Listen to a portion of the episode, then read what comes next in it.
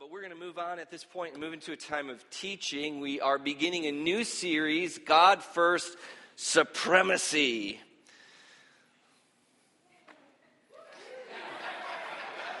I felt like there was something that was supposed to come after that, but I didn't have anything. So I appreciate you all filling in for me. If you got to ask God a question, you had his attention for, for like one moment, kind of like a face to face almost moment. You get to ask your question to God, and you know He's going to give you that answer, what would your question be? Meaning of life. 42 is not the correct answer. Good. Any questions? You guys are, the, the, wow. All the answers and mysteries of the universe, you're just content with it. We asked this question earlier this week at our senior saints, and I was, you know, I, it was interesting because I was expecting to hear some answers. I was, I was looking for like, why are there like, why are like there more hot dogs in the package than buns? Like, why? Explain the duck-billed I was expecting something like lighthearted. That's kind of what I was going for. You know, did humans ride dinosaurs? If you've ever been to the Creation Museum, like, there's all kinds of crazy things out there uh, that we could ask God about. But there's a lot of really intense questions about the meaning of life. Why did this thing happen to me? I'm really restless. What was it? Scott was like, When are you coming back? Uh, you don't get to know because Jesus didn't know. So I'm sorry. He's not answering that. But anyone who tells you they know when Jesus is coming back, they're lying to you. FYI. That's not the sermon today, but. Um, the reason I was thinking of this is because I imagine, like, imagine God had your attention for a moment and he wanted to give you a message, a direct message. Because this series we're going to begin today is from the book of Hebrews. And Hebrews is a really interesting letter. It is a letter. If you want to find it in your Bibles, it's on page 1001, big bold type, Hebrews. It's a letter, but it doesn't bear any resemblance to a letter. Uh, even on my emails, when I send emails to, uh, like a cold email to somebody, I usually address them. I put their name in. Uh, I might even throw in, uh, hey, I hope everything's going well, because you got to say something. You don't just say, I need you to show up at 8 tomorrow morning, right? You, you give some pleasantries. But Hebrews opens up with none of the conventions of letter writing. How many of you learned how to write a letter in school? Do they teach that, kids, anymore? Do they ever do letting, letter writing? Yeah. Anyway, to so and so. If you if they don't know who you are, my name is Jordan. I'm really great. You want to read the rest of this letter because it's also great. You add some salutations, some of that. I mean, there are conventions to letter writing, both today and in the ancient world. If you begin reading your New Testament, every time Paul writes a letter, there's a, hey, this is Paul, the apostle Jesus Christ. I'm writing to the church in Ephesus. You know, greetings. I hope all is well with you. Um, continue reading this letter because it's awesome, just like me. Hebrews begins with none of it. Hebrews jumps right in, both feet, boom it's almost as if the author has a message that is so intense, so important, so supreme that there is no time. I don't matter. You don't matter. Pleasantries don't matter. You must know this. And what is it? It is a message from God to you. It begins like this Hebrews 1 1 long ago, at many times and in many ways, God spoke to our fathers by the prophets. But in these last days, He has spoken to us by His Son. It's a beautiful opening. You, you can really capture it. The, the interesting thing is, I forgot my clicker.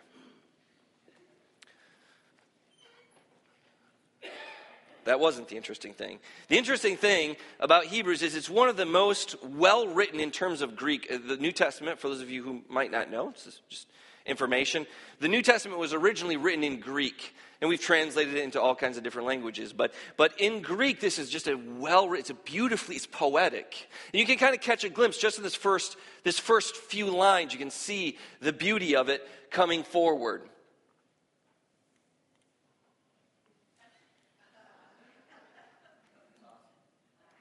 There we go. line one, line two. And you can see the connection, right? There's a time connection, there's a, uh, message, uh, there's a, a, a message that needs to be delivered. And here's your messenger, right? In many times and in many ways, God has spoken by the prophets, but in these last days, God has spoken by his son. You see the parallel that's going on there. It's quite striking, quite beautiful. It's, it's a powerful thing to think about. It, it, it, it, it boggles the mind to think about God who created heaven and earth, and, and he cares enough about people to send them messengers. He cares enough about you that he wants you to know him. And in the past, he sent people to come and, and speak to you and let you know who he is and, and how to know him and how to follow him because he cares about you.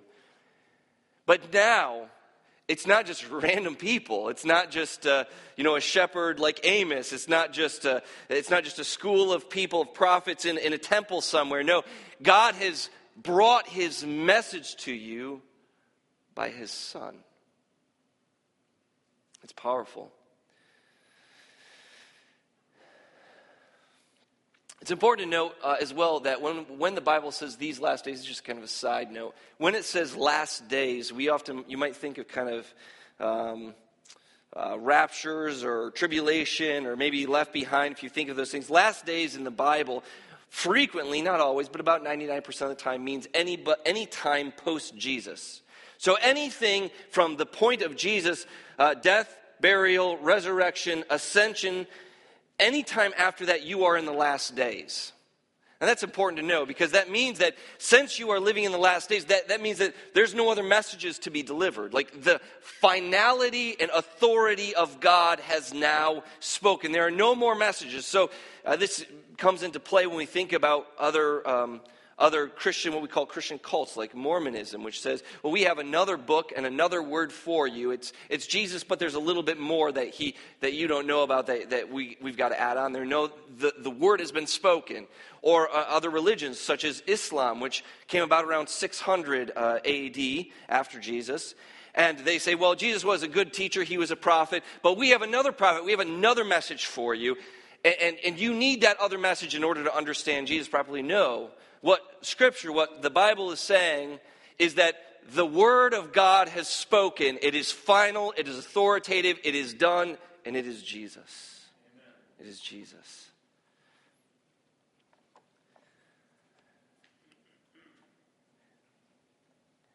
And we need to think very seriously about that. If you imagine yourself on your deathbed, and you imagine what message you have for your family and friends that they've gathered around you. You've lived a long, full life. You have a final word to say. And you croak out in that kind of last breath, don't forget to turn off the coffee pot. Or, you know, you know that argument that, that we've been having for the past 55 years? You were wrong.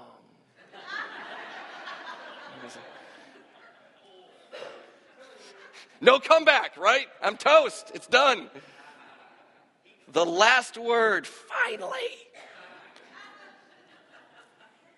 We actually don't have an argument like that. I'm totally joking. But but you get the point. Like you wouldn't you wouldn't if it was the last word you have to say to somebody, you're not it's not going to be a frivolous word, right? It's not going to be something silly. It's not going to be inane. It's not going to be, you know, it's really nice knowing you. It's an important word. You're going to take that seriously. And your hope is also that your hearers, your family, your friends, whoever's around you, whoever's receiving that last word, your hope is that they will take it seriously as well. Like to say that God has spoken with finality and authority, and He's done it by the giving of His own Son. Man, that's something powerful to ponder. Something powerful to ponder. Jesus is the Word of God. The Word became flesh and dwelt amongst us, and we have seen his glory. Glory is of the only Son coming from the Father, full of grace and truth. And from his fullness we have received grace upon grace upon grace upon grace. For the law came through Moses. And we just spent 28 weeks laboring in it. Give yourselves pats on the back. We just spent, if you're new here today, you, you might not understand, but we, we went through 28 weeks looking at what Moses had to say in the book of Deuteronomy. It's a long time, but it's a long book. And I labored to reveal to you, to argue, to cajole you into reading Deuteronomy itself because it's beautiful, it's powerful. It is a message from the prophet Moses to you from God. It matters. It's glorious. But it was also written in stone, it was law. And if you've ever been pulled over, you know the, the law is not that flexible right? Stone doesn't bend, stone breaks. Either you obey the law or you're judged by the law. And the law is a good thing because the law tells us something about who God is and how God wants us to live our lives. And, and we need that. But that's, that's inflexible, there's no give there. And so, while I know that maybe if you're new here or, or maybe Maybe you've been here for a long time and you've just been jaded because you know that church people can be kind of crappy. And you might have heard that we're kind of judgmental, and we are. And you might have met some bad Christians, and there are many of them. And you might have heard from me words that sound like, man, I see that that's in the Bible, but that really strikes me harshly. Words about judgment, words about heaven and hell, words of exclusivity. But I want you to catch this. The thing I was just quoting was from the Gospel of John, the opening pages of John. I want you to catch this, and I want you to cling to this, and I want you to remember this, because all of that exclusivity stuff, we'll talk about that in a second, but I want you to hear this. The first word we have about Moses is law, the first word we have about Jesus is grace. That God sent his message in his son so that you could see the very fullness of his grace. The law came through Moses, but grace and truth came through Jesus Christ. The first word there of that gospel is grace, and we all need grace. Don't we? We all need grace. We all need truth as well. That's where that exclusivity, that part that really strikes people as sounding judgmental. My, my, my thought on that is to say that it doesn't matter who you are or where you're from, as long as you. It doesn't matter what culture you belong to, what religion you belong to. It doesn't, it doesn't matter what people group, or even just you as, a self, as yourself. There are in all of us a, a, a good and bad. We, we, ha- we have a sense of, of moral goods and moral evils, and we make judgments about whether or not you should do this or you should do that. And one of the fascinating things this week, I was reading a, a book that we're going to use um, for a pretty hardcore Bible study we're going to have at this church. Um, and I was reading through it, and it was talking about the early, the early days of Christian believers. And would you, would you, would you know this? That the early Romans, so the, Jesus has passed away, ascended into heaven, and, uh, and the, uh, the apostles are, are coming, the church is growing, exploding, and the, the Roman culture around them turned their noses up at the church because the church in the first century was too judgmental. They were too aloof.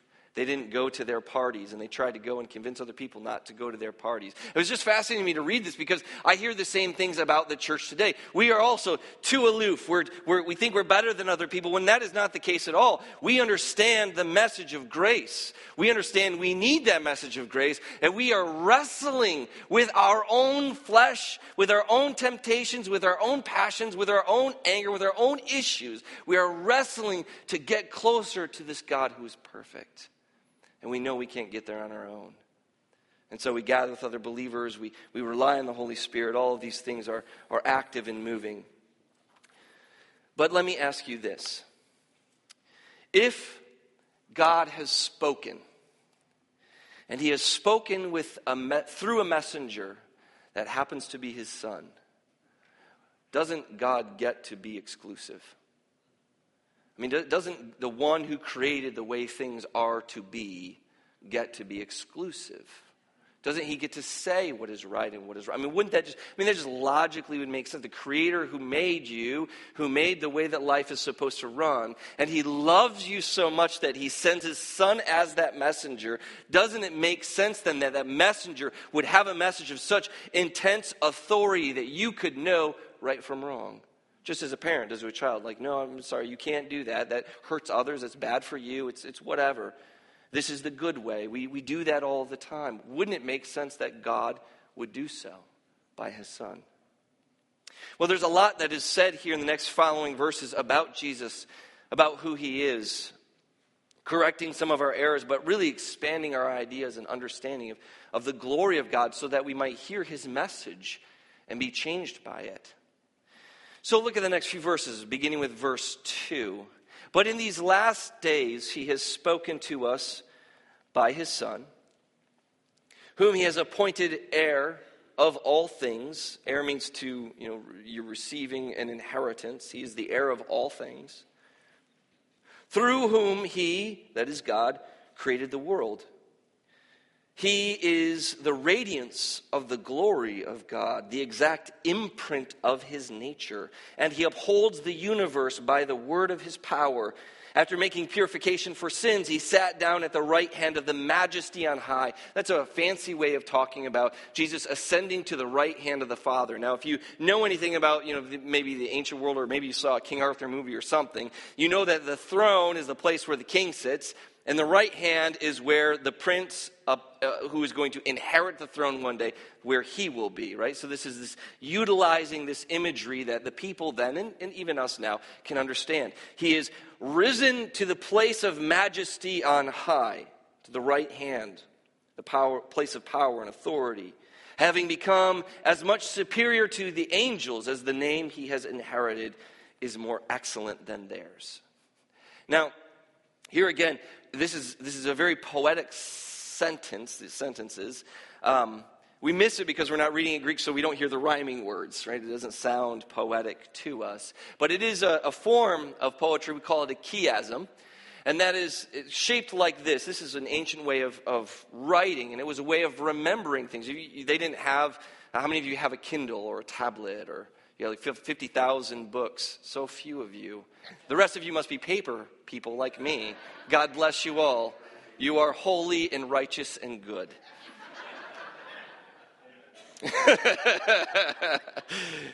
But they didn't have novels either. They didn't have books. They couldn't travel around that. So you, anything that you heard, maybe on a Sunday morning like that, you had to memorize it uh, because you wouldn't have had something to take with you. And so creating mnemonic devices, right, ways of remembering were very important. So you have things like kind of poetry, poetry uh, that, that's playing on it, and then you have things like a chiasm, like this. And so you have these lines are descending, and they're going to be content, content, content, content, and then here it's going to it's going to match it. And we have that right here in the text. So I, I, had to chop it a little bit so that I could fit it all on one slide, so it, you, you'll, you'll see that. But, but he has spoken to us by his Son, heir, who's heir of all things, through whom he created the world, and he is the radiance of God's glory. You can kind of see this. This is mimicking the same kind of idea. The radiance, and ex- expanding on it as well, right? He is not just the radiance of God's glory, but the exact imprint of the nature of God. And then he creates the world and upholds the universe. And he is the heir of all things. And here, after making purification for sins, he sits at the place of authority where the heir would be, to the right hand, right? And then you have, he has spoken to us by his son, and he has become supreme. Like he is the supreme.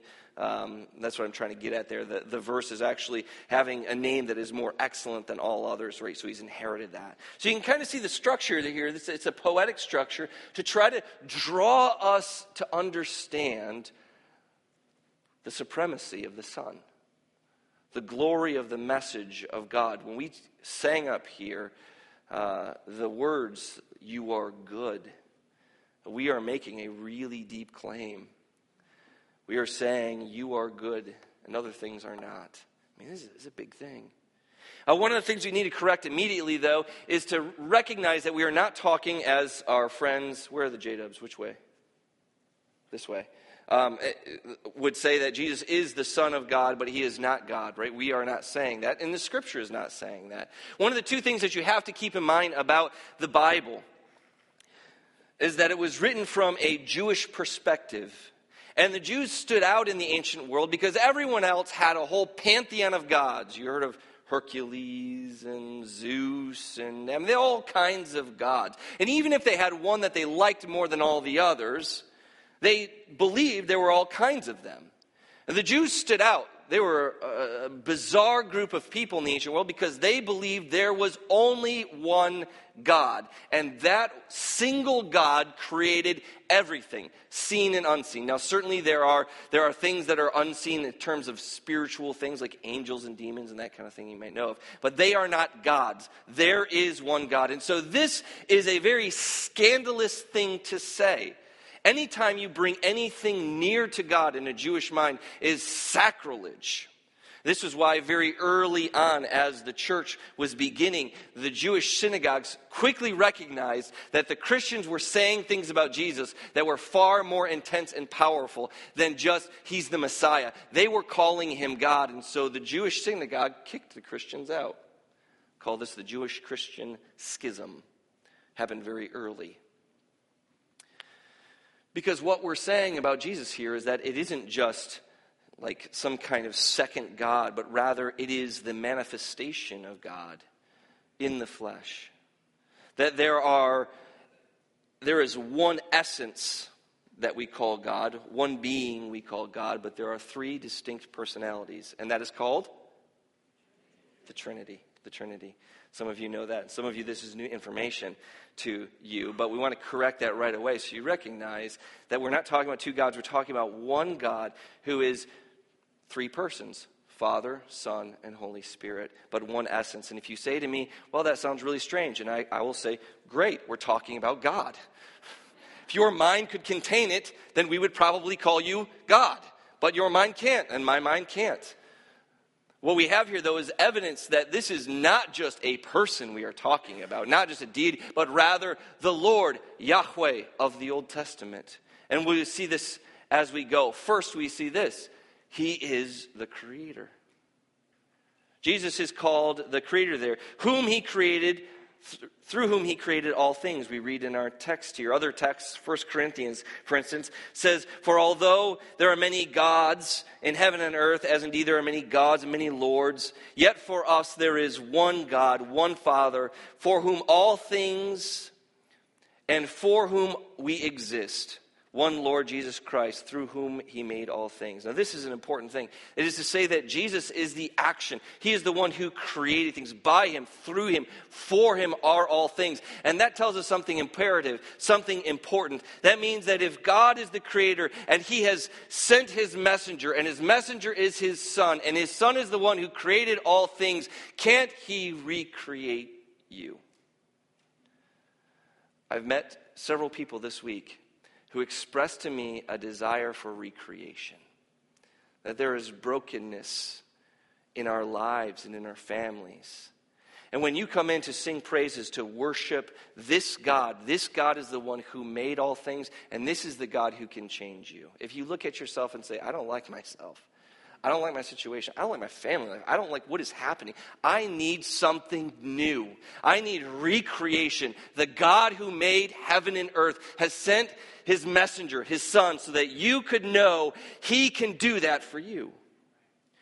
And not only can he do that for you, but his plan, his plan from eternity past is this to come again with the same finality and authority that he came the first time and to create everything new new earth, new heavens, new bodies. You can have a place in that. That's a woo thing, depending on how sick you're feeling this morning. That's good news. It is recreation now in our relationships, in our lives, in our perspectives, and it is eternal life. That is what it means to call Jesus the Creator. But He isn't just the Creator, He is the radiance of God let me nerd out on you for just a second to say that this word in Greek is in the nominative form, which means it's carrying an authority. It's not a passive form, which is to say that Jesus is not in this verse saying he's like the moon, where you have the sunlight reflecting on it. He's kind of radiating as he reflects from, from God the Father. No, it is saying that Jesus himself is radiating the same glory that God radiated when he came to Moses and the people of Israel. As we went back to Deuteronomy, when he appeared before them in a, in a cloud that was so bright and and sizzling. It was like fire at night, and during the day it was like white hot lightning, and it would appear before them. We call it the glory of God. Jesus is the radiance, the splendor of that same glory. And what's really cool about that is the Bible says you're supposed to be like that too.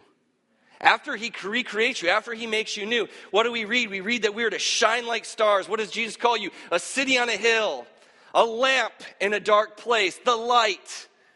You reflect, you radiate the glory of God, not because you're just reflecting it, but because the Holy Spirit, the third person of the Trinity, indwells us and changes us so that we reflect the glory of God. Jesus is the creator and He can recreate you. He is the radiance of God, and He can help you radiate the glory of God as well. Not in the same way, of course. We aren't Mormons, but no one got that joke. It's fine. We'll move on. I'm going to call this essence. This, this word here that you can see it um, is that He is the imprint. And this word is a word that is used to it's not used anywhere else in the New Testament, but it's used in the ancient world. And it's when they would make a coin. So you'd have a metal piece, and you would take your hot metal and you'd slap it down and make a coin. We, pull through, we, we could do the exercise of pulling quarters out of our pockets, and you would notice all of them look the same, right? They are the imprint. It is the exact imprint. This is a way of saying that Jesus is, in very essence, God. He is the very essence, the very being of God, even though he is a separate person in terms of his personality and his work and his ways. He is the imprint of God. And what's really interesting about that is that we are called to be somewhat like that, aren't we? Aren't we called to follow Jesus? Aren't we called to do what Jesus did? Jesus says, If you love me, you'll keep my commandments. Some of you knew that, right? If you love me, you'll do what I, you will bear out my very essence. You see, what Jesus has done in coming in human form is to display to us, not to show us just God's glory, but to invite us to participate in the life of God. Which is so much better, so much cooler. Uh, if you want to ask, how much does God love you? He loves you enough to invite you to be like Him. He thinks enough of you. Maybe in the past you've been put down and people have said, You're not good enough, you're not. Maybe you have that, maybe even in your marriage. At some point, you have been told you are not enough. You are so enough that God says, I can make you like me. I can make you new. I can fill you with my spirit so you can radiate my glory. I can teach you my ways so that you can be like me in the world. You have such an amazing potential and purpose. That is why sin is so dastardly. It's why it's so dastardly. Because it steals us with, with lies and false hopes, and it feeds our flesh and our desires, and it, and it robs us. It robs us of the glory that is available to us by living holy lives. He's not only the creator, he's not only the radiance, he's not only the essence, but he is also the sustainer. This is this is to say, not only does God create the world, but He holds it up. We've got the whole world. We, do they sing that anymore in little kid church? I don't know, but we should. It's kind of a goofy tune. I've never really liked the tune, but the truth is there, isn't it? He's got the world in his hands, and he sustains it. He sustains in this by his word. You might see this as a referent back to Genesis, which tells us in the beginning God created the heavens and the earth, and God said, Let there be light. We know nothing more than that, just that God spoke and it became real. And the one who spoke was Jesus, the word that gave life was Jesus. And the word that you have been given to wear is Jesus. Right? I mean, you call yourselves Christians. He is also the visible grace of God. And you see that here in this line. After making purification for our sins. None of this was possible because we were dead in our trespasses and our sins. But all of these things that Jesus is are also gifts that he wants to give to us. And it begins by his own will to be the grace to take away our sins. And so he is the authority of God. He is the final voice of God. He is the voice of excellence. He is the voice of power. He is the voice that changes everything. He is the voice that can make you new. He is the voice that can fill you with the Spirit. He is the voice that can heal your soul. He is the voice that can take away your sins. He is the voice that can transform literally everything that is broken in you. Which isn't to say that our lives are going to be easy. In fact, nothing could be more difficult than saying Jesus is my Lord, because frequently we stand alone. And the people around us are not saying the same thing, which creates a great deal of conflict, which is why participation in following Jesus is so incredibly important. And so, if I could kind of bring it to a close to summarize it in some ways, I would say this. This is the imperative message that Hebrews is bringing us. It is bringing us a message about the supremacy, the authority, and the finality that God has spoken through Jesus Christ. And that carries with it an exclusive message, a message that in the pages of Hebrews sometimes comes off as scary harsh. Because there is a message of Exclusive news. There's an exclusivity. If you are the king, you get to decide. And everyone else follows. They follow that. And Jesus is the king. He is the final authority, the word from God. And so what he says goes. But there is at the same time a wonderful, beautiful bit of good news. Grace that comes from God, which says, I lost my slide. There it is. There is, there is room for you. Because all of these things are not just truths about Jesus, but they're also invitations to those of us who want to be called the sons and daughters of God. Paul stepped on my toes by reading my text. I'm going to read it again because it encapsulates very well what we've been talking about. So then, my brothers and sisters, my friends, we owe a debt. We owe a debt to God who has done all this for us that we could be called his children, right? We owe a debt, and it's to live not according to our own passions and desires, our knee jerk reactions, the things that we think, the things that we like, what we want. We have a debt, and it's to God, and it's not to live like that anymore.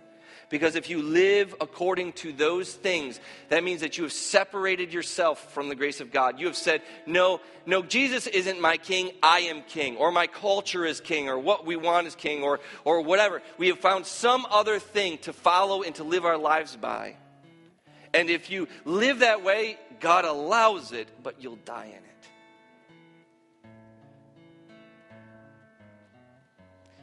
But if we are of God, We've been called by the Spirit of God, the third person of the Blessed Trinity Father, Son, Holy Spirit, three persons, one being, to put to death the deeds of the flesh so that we can live.